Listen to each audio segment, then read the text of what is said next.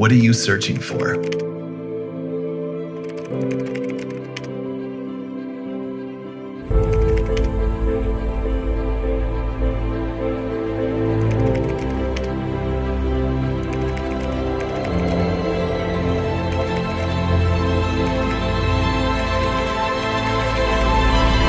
So, what are you searching for?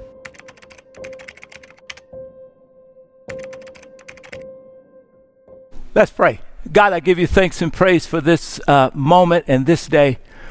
Would you use this message to speak both comfort and insight into the lives of those who are listening? In Jesus' name, amen.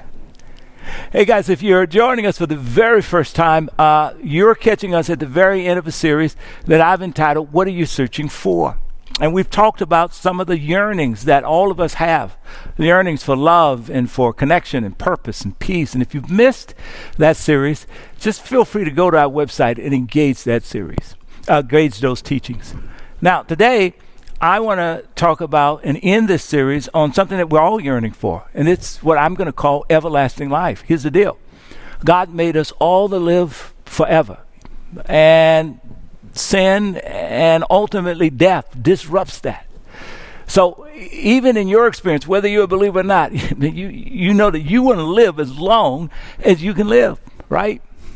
Well, that's that yearning for what I ultimately call everlasting life. Life on the other side of death. So what does our faith as Jesus followers tell us about this notion of everlasting life? Can we have it? All right, let's dig in then to this teaching. Hebrews chapter 2, verse 14. It's talking about the work that Jesus has done to assure us of this thing called everlasting life. Here's what the writer says Because God's children are human beings made of flesh and blood, the Son, that's Jesus, also became flesh and blood. For only as a human being could he die, and only by dying could he break the power of the devil who had the power of death. Watch this. And only in this way could he set free all who have lived their lives as slaves to the fear of dying. Now, this text says that Jesus has broken the power that is upon all of our lives that in its own way enslaves us with this fear of death. Or to put it another way, the, the, the limitations that death imposes upon our living has real practical influence often on how we live our lives. So, let me start here. I want to acknowledge just a couple of things. First, I want to acknowledge that I realize that I'm teaching this message uh, in a context where more than 3,000 people a day are dying here in America of COVID 19. Not to mention all the other ways that we're losing loved ones to death, and of course, across the world. And I, my prayer and hope for you uh, is that as you listen to this teaching, that you'll find not just insight, but comfort. A number of you, uh, I've had an opportunity who are connected to NBCC to actually talk with and pray with, and uh, and to care for, and so has our entire team. So I'm just taking a moment just to let you know I'm thinking about you. And I really do pray that the good news of the gospel will make a difference in your life. A second thing I want to point out is that I think there's a real paradigm shift, at least in how we think about death in this particular season, because so many people are dying all around us, and the news is capturing it daily. Uh, we're very cognizant of death. You know, I've often said that most of us live our lives as though life is certain and death is uncertain. But the fact is, today, eh, we're pretty much tapped into the reverse, which is really true, which is this life is uncertain, death is certain. Even our high schoolers and, and some of our middle schoolers, eh, we're all aware of people dying around us. And so it raises some real questions. Here's the basic question Do you have hope in the face of death? Do you have hope in the face of death? Now, there are three practical reasons why I want you to wrestle with this question. I don't want you to wrestle with it. It's not about wrestling in a morbid, morbid sense, just really practical reasons. The first is we all going to die. You I think it was Dr. Martin Luther King who said that there's something strangely democratic about death. The most powerful president and the poorest peasants that we all die. Second, so we ought to know do we have hope in the face of that? Secondly, comes from this text, right? Comes back from the scripture that we read uh, there in Hebrews, where uh, where the writer is talking about the fact that that the work that Jesus did ultimately set us free from the fear of death. The implications here is is simply this that that if I can live a life free from death, I can actually live my best life. And I don't mean by that live an irresponsible, thoughtless life. I mean by that to live a life full of courage and faithfulness because I'm free from death. The third practical reason why we need to wrestle with this question do I have a hope in the face of death? is because if it's actually true that there is life everlasting, then what that means is that death, which is the ultimate expression of injustice, it's the ultimate expression of evil, it is the ultimate expression of, of the, the, the fullest extent of sin. You know, the Bible says the wages of sin is death, but the gift of God is eternal life. If it is true that life wins out over death, then that means that injustice and evil and all of the implications of human sin ultimately will be overruled and overturned. And that means that we're able to, to, to live and work in the world, working for justice and working for victory over evil with a confidence that in our faith, that in the one that we know as Jesus, it's doable. Because at the end of the day, it's not that we're so strong, it's that the victory is in Him. So, do you have hope in the face of death. That's what I want to wrestle with. Now, as you think about that, let me just point a couple of resources out that I think will be helpful. One is a book here called uh, Imagine Heaven, written by John Burks. It's a book that covers thousands of near death experiences across different cultures and different faiths. John Burks himself is a Christian, and he looks at this and how Scripture gives us glimpses into this life eternal, right? That is, for us, centered around the victory that Jesus secures. It's a great book. You should read it. The other are two movies that you probably have heard about. One is simply called Miracles uh, from Heaven. It's about a young girl who ends up falling 30 feet to the trunk of a, of a tree, has a near death experience. And in it, she ex- has an encounter with with Jesus, comes back healed. It's a great story. The other one is uh, Heaven is for Real, a similar story about a young boy.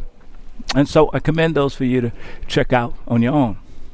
But ultimately, guys, from my perspective, the, the best proof in the universe that there is a such thing as life everlasting or life after death, well, it's found in the resurrection of Jesus.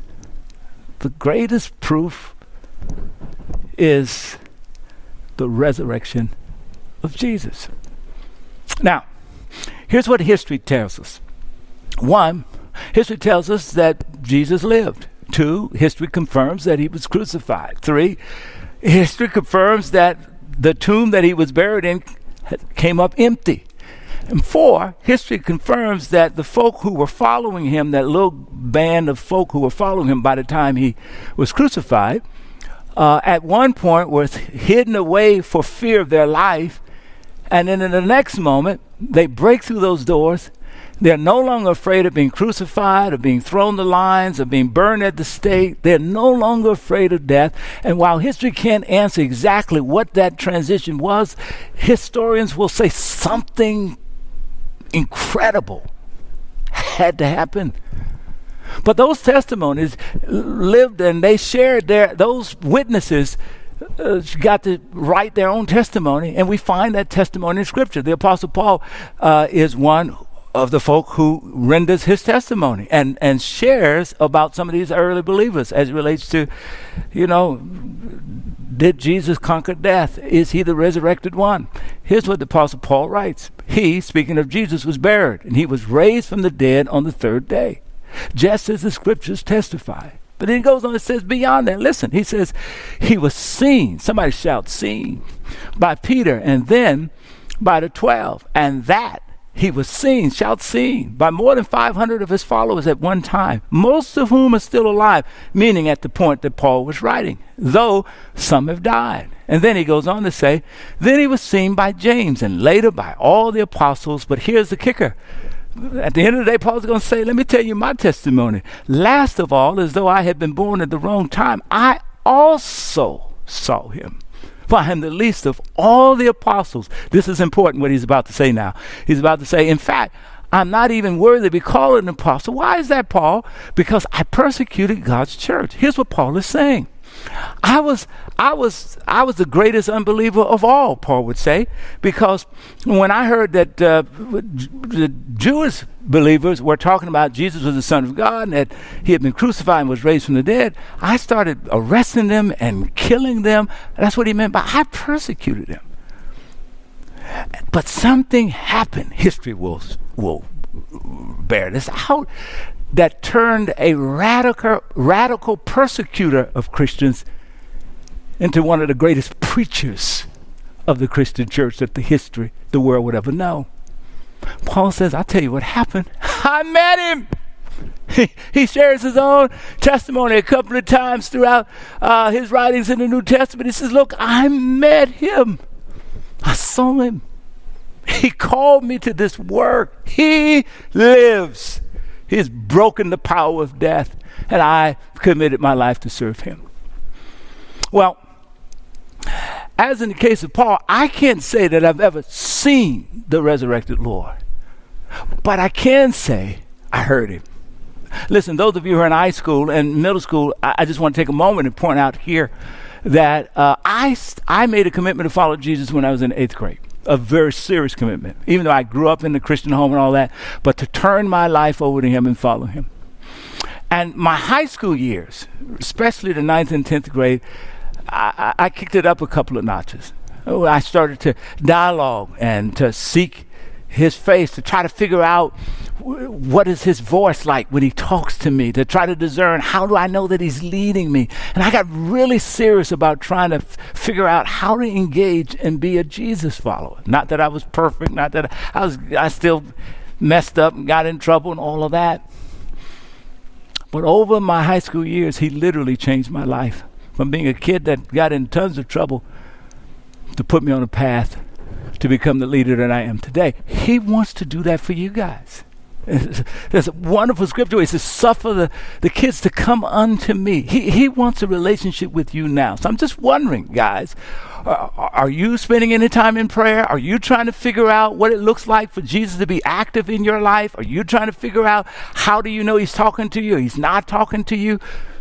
Now is the time to develop that relationship. Now, let me just move on. Towards the end of my college year, I had met my wife, Rhonda, and we'd fallen in love. And we dated for a semester, and she got on a bus and came back to California. And the Lord started to, to get my attention. I'll just put it like that. And so ultimately, I concluded that maybe He's trying to get my attention about preaching, and I, it was it was New Year's Eve, 1985. I was in a time of prayer, and actually 12 midnight. I remember going to sleep praying, asking God, if you if you're calling me to preach, you got to make it clear. I said, and He woke me up. Uh, I could hear like a tape recorder playing in my in my brain. Acts one eight. After the you will after the Holy Spirit has come upon you, you will be my witness in Jerusalem, Judea, and Samaria, the ends of the earth. And he woke me up. I thought I was dreaming of something. Went back to sleep. The same experience happened again. I shook it off, went back to sleep. And the third time he woke me up. And those of you who are part of the Pentecostal tradition, you get this. I woke up literally preaching, proclaiming Jesus in tongues, just like I'm fifth grade, fifth gear in the pulpit. are on the stage. And ever since then, my total life trajectory has changed. And I've spent the last 30 years proclaiming to people what I know that the one who was crucified on Calvary's Hill, who died and went into the grave, that he conquered death, that he lives, that Jesus is alive, that Jesus forgives, that Jesus is the, is the ultimate expression of a God who loves you beyond our ability to fully comprehend, that he can be trusted in life and in death. And yes, He is the guarantee of life everlasting. I've preached it on Sunday mornings. I've, I've proclaimed it in, in funeral homes and memorials. I have held on to it uh, and proclaimed it as I have lost my grand aunt and my grand uncle and my firstborn child. That what continues to give me hope in the face of death is what I know to be true that Jesus is the resurrected one. And in my life, he's the resurrected Lord. What about yours? Can I take you back to something that I talked about last week? If you were with us last week, you'll remember John 16. Jesus, just prior to his crucifixion, says something that I find to be just fascinating. I just want to go back to it a little bit. He's, he's this last conversation he's having with his disciples, and he says this I've told you all this so that you may have peace in your money. Oh no, I read that wrong. He says, I've told you all this so that you may have peace in your talent. No, no, no, he didn't say that. Sorry. I've told you all this so that you may have peace in your power. No. He says, I've told you all of this and his teachings before about, about who he is and, and, and, and, and all that comes with knowing him, so that you may have peace in, Jesus says, in, in me, in him. And then for those of you who thinks that Christianity is impractical and it's kind of like hid in the stars and that and that and that and and that uh, you know it's it you know that Jesus can't be trusted to be realistic. Well, come on. Here's what he says: Here on earth you will have many trials and sorrows, and the word can be translated tribulations and tragedies and and and pains. He says, though, but take heart. If your faith is in me, the, the one who will be, because he hasn't been crucified yet, he has not been resurrected yet, uh, but, but, but take heart. Here is good news in the face of bad news, in the face of COVID 19, in the face of a pandemic, in the face of losing loved ones. I've got some good news. Be of good courage. Heart attacks and strokes and car accidents. Be of good courage because I have overcome all of the brokenness of the world. Well, what does that mean, Jesus? He said, just stick around. Give me three days. And they watch his death. They hide. Then comes his resurrection. And they begin to figure out what it means when he says, I've overcome.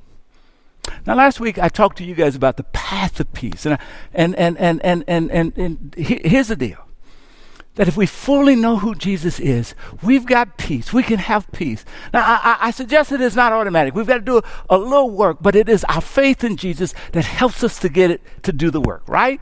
I told you, face uh, that part of the path of peace means facing your fear.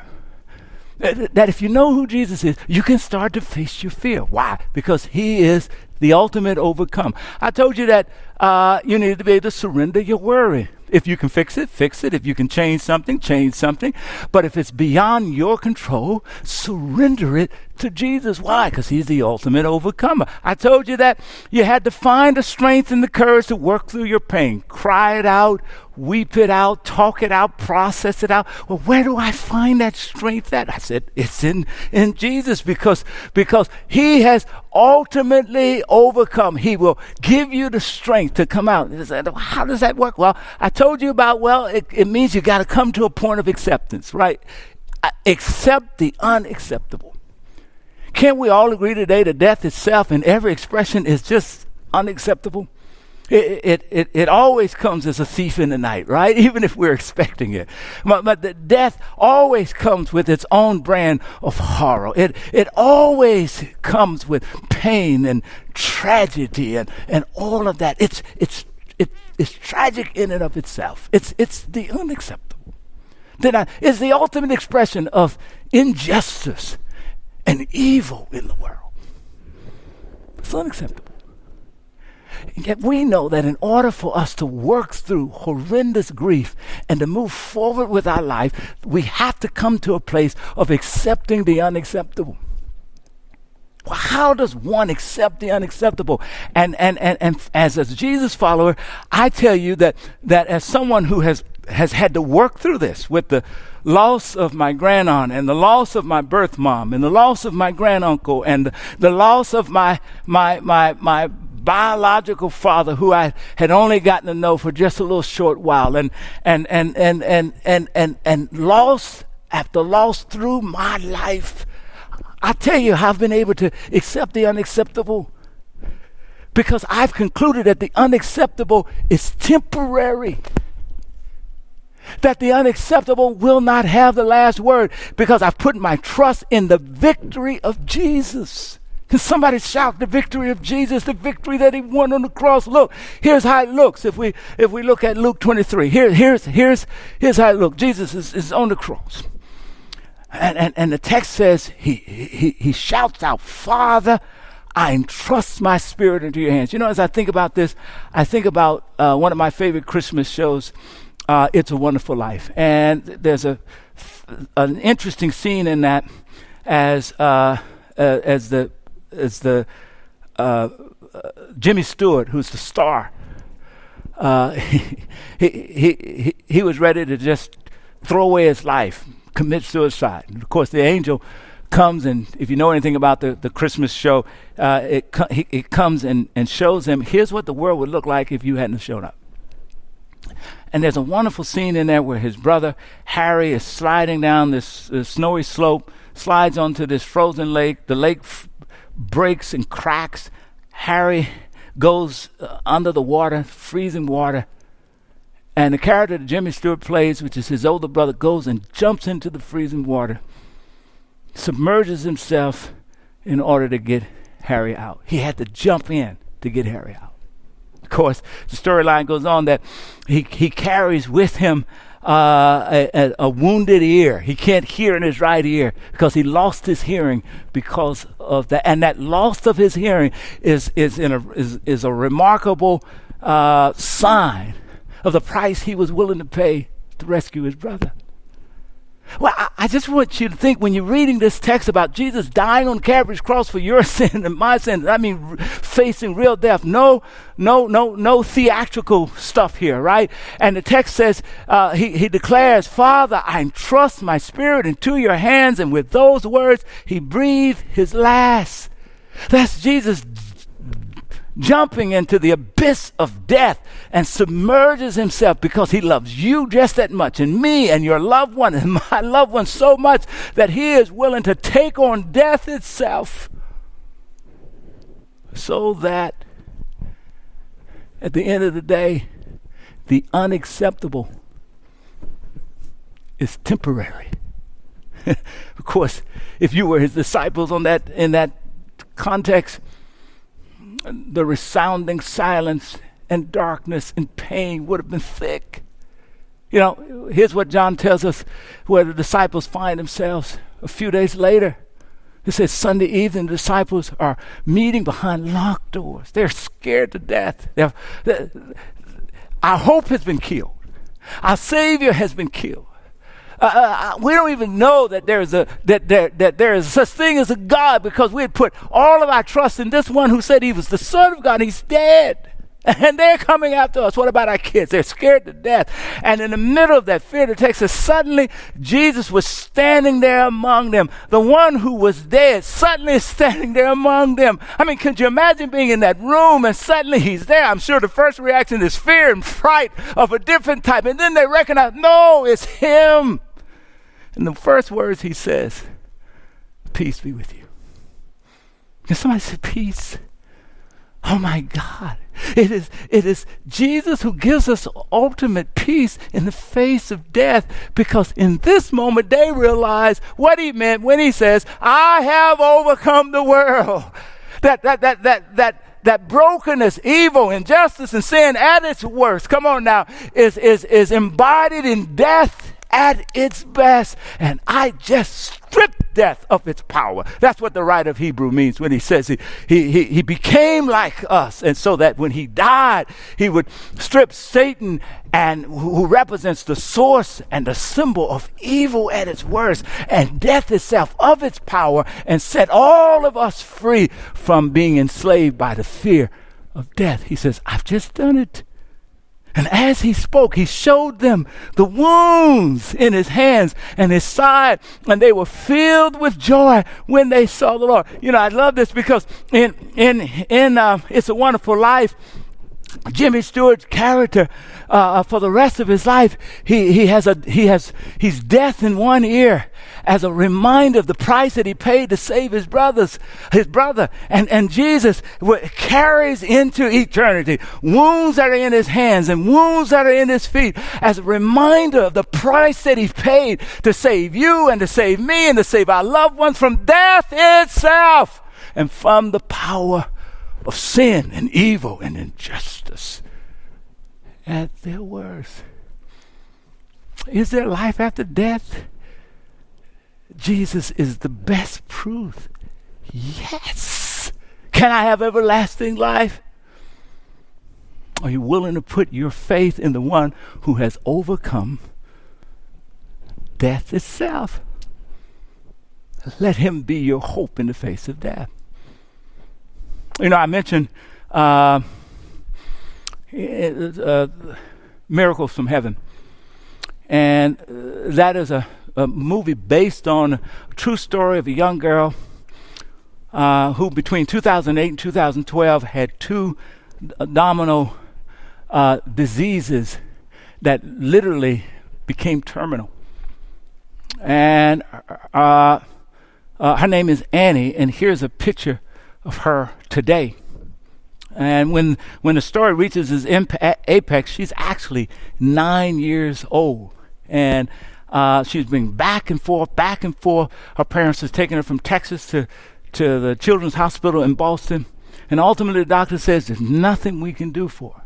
And she spent almost 24 hours a day in horrendous pain. She couldn't eat and digest her food. She had to be fed by a feeding tube and all of that. And the story goes that she ends up getting up in a tree one evening with her uh, older sister, and and uh, the, the, the, she falls through the center of the tree 30 feet head first down and hits the trunk.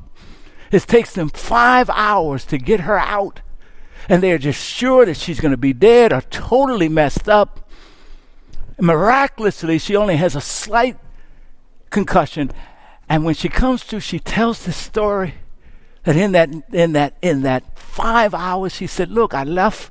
I went to heaven. She saw her grandmother. She said this is really great. Remember, i think about those of you who've lost loved ones and i had a pastor who who often would say in, in sermons that he remembered jumping on a plane and he was one of these people that was uh, a fellow passenger as as they jumped on the, got on the plane. The people that they were departing were just crying and weeping because they were saying goodbye. But then when they landed in another city, he was walking behind the same passenger, and the same passenger came off. My goodness, he says there was a whole nother crew waiting. They were shouting, they were celebrating. I, I just thought I shared the story because she, when she got to heaven, she, she, she, she, she saw her grandmother and some of the other beloved folk were there. But ultimately, she saw Jesus. The text says that she said, Jesus, it's so painful back on earth. Can I stay? And, and he says, No, I've got more work for you to do. The plan I have for you on earth, you can't get it done on But here's what I'm going to do for you. When you go back, I'm going to heal you of your terminal st- stuff. And ultimately, she's healed. So this is her today. Many years later. Here's another picture of her family, her and her family. It's pretty remarkable. Her mom right here, she says, I lost my faith.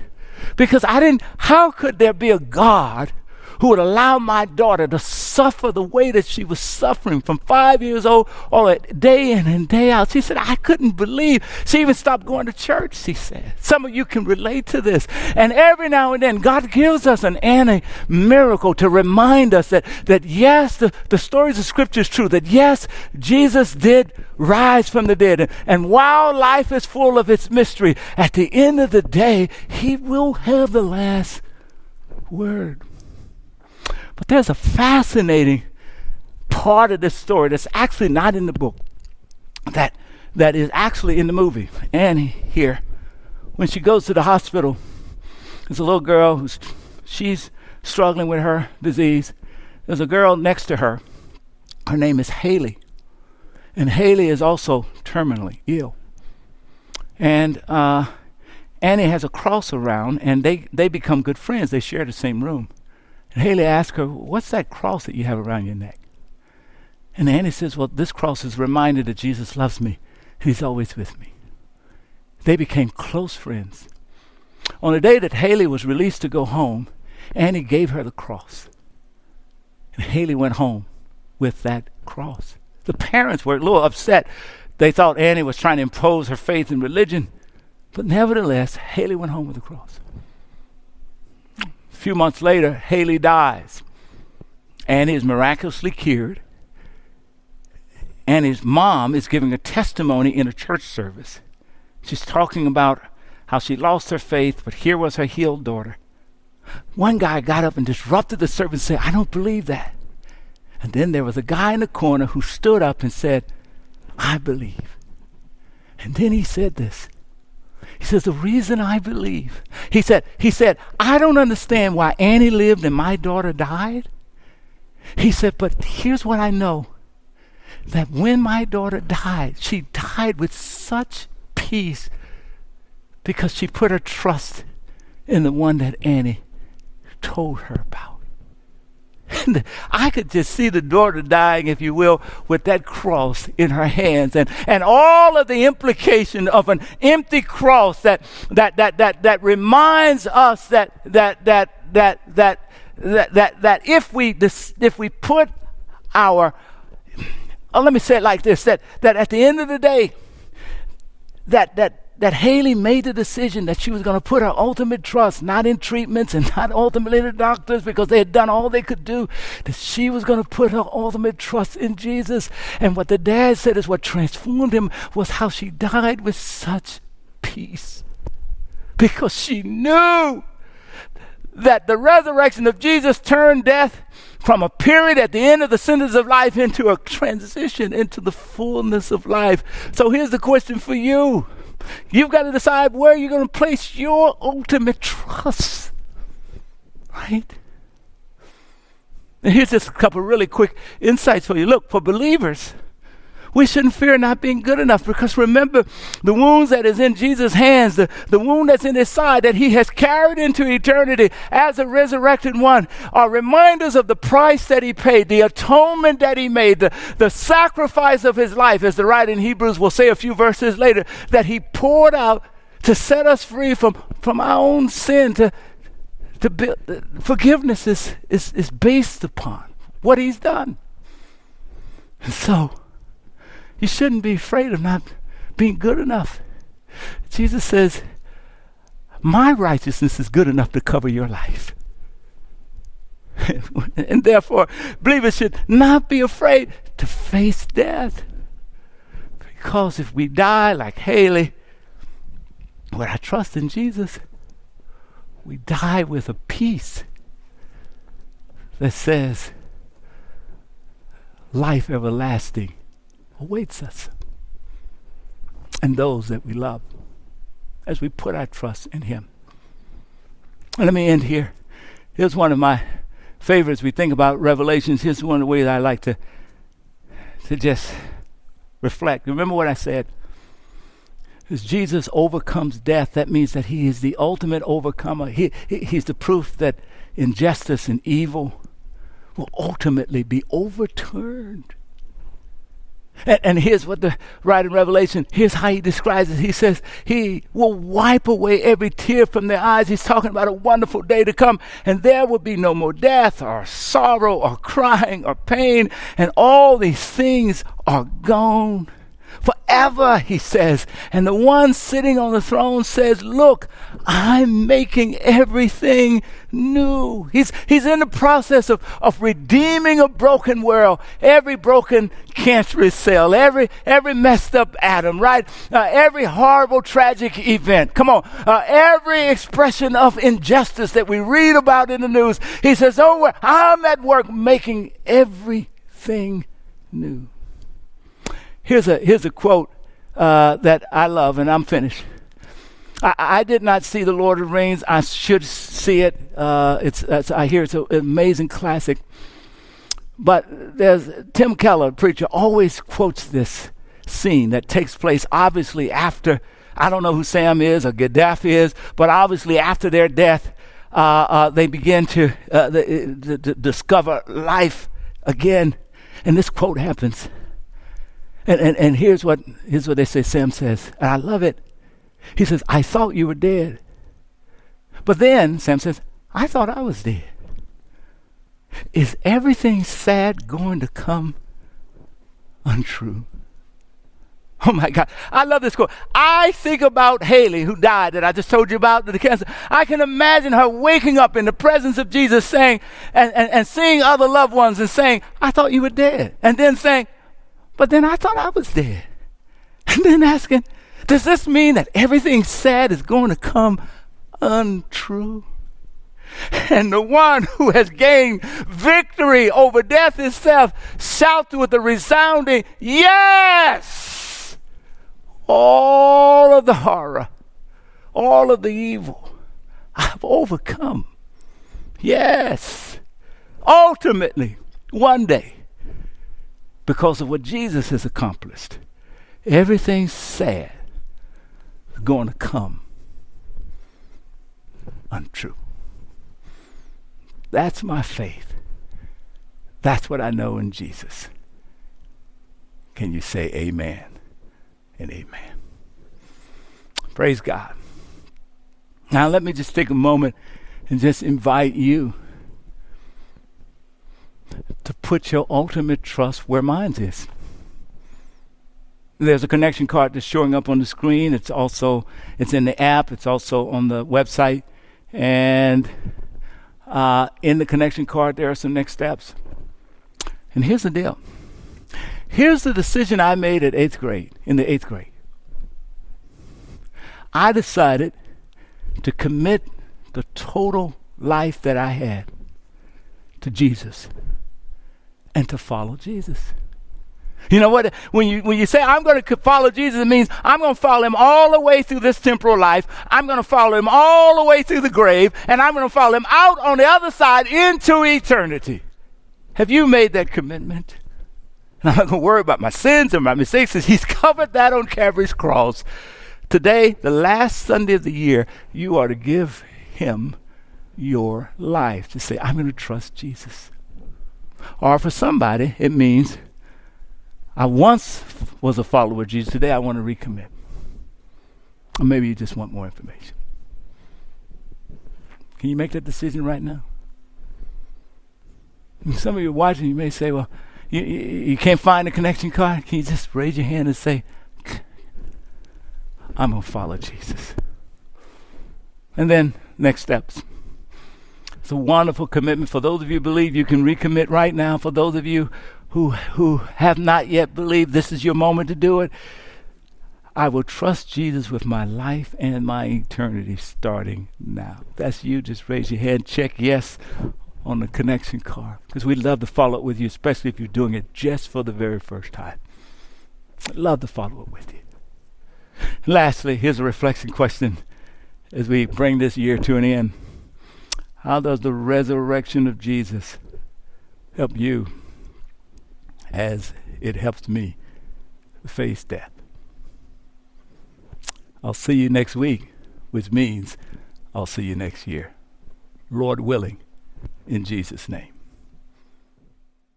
I can't thank you enough for engaging with our worship gathering and teaching. I pray that both today's message and, as a matter of fact, the series, What Are You Searching For, has been impactful in your life. If so, would you consider sharing it with your family and friends far and near? It's a wonderful way to position yourself for a brand new year. Speaking of next year, be back here next week. I'm kicking off a brand new series I'm super excited about that's going to help you to figure out how to reset your life with fresh beginnings in a brand new year. So don't miss it. Now, if you want to know when we go live in terms of our worship, uh, at, both on our Facebook page and inside of our Facebook app, there's a notification bell. Make sure you push that.